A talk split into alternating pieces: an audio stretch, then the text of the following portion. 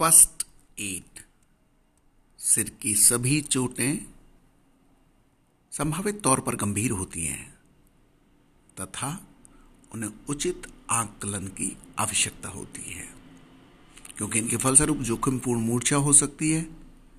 चोटों के कारण दिमाग के उतकों व खोपड़ी के भीतर रक्त वाहिनियाँ प्रभावित होती हैं। तीन प्रकार की होती है सिर की चोट। पहली, कंकासन। जिसको मस्तिष्क आघात कहते हैं। दूसरी, कंप्रेशन, यानी कि जिसे मस्तिष्क दबता है। और तीसरी, सिर का फ्रैक्चर। इन तीनों की पहचान के लिए फ़र्स्ट एडर को कुछ लक्षणों के बारे में जानकारी बहुत ही मददगार होगी। जैसे कि कंकसन में सिर पर आघात लगने के कारण छोटी अवधि के लिए होने वाली जोखिमपूर्ण बेहोशी, यानी मूर्छा। इसके निम्न लक्षण हैं।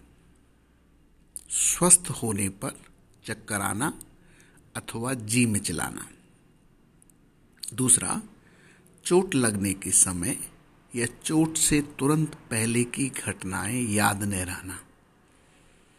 हल्का या सामान्य दर्द, ये तीसरा लक्षण है।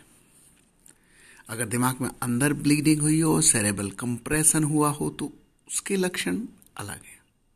जैसे कि हाल ही में किसी सिर की चोट का इतिहास होना, तेज सिर में दर्द होना, आवाज़ के साथ सांस लेना जो धीमी हो जाती है, धीमी किंतु पूर्ण एवं शक्तिशाली नाड़ी, यानी तेज धड़कन पुतलियों का आकार छोटा या बड़ा या इरेगुलर हो जाता है।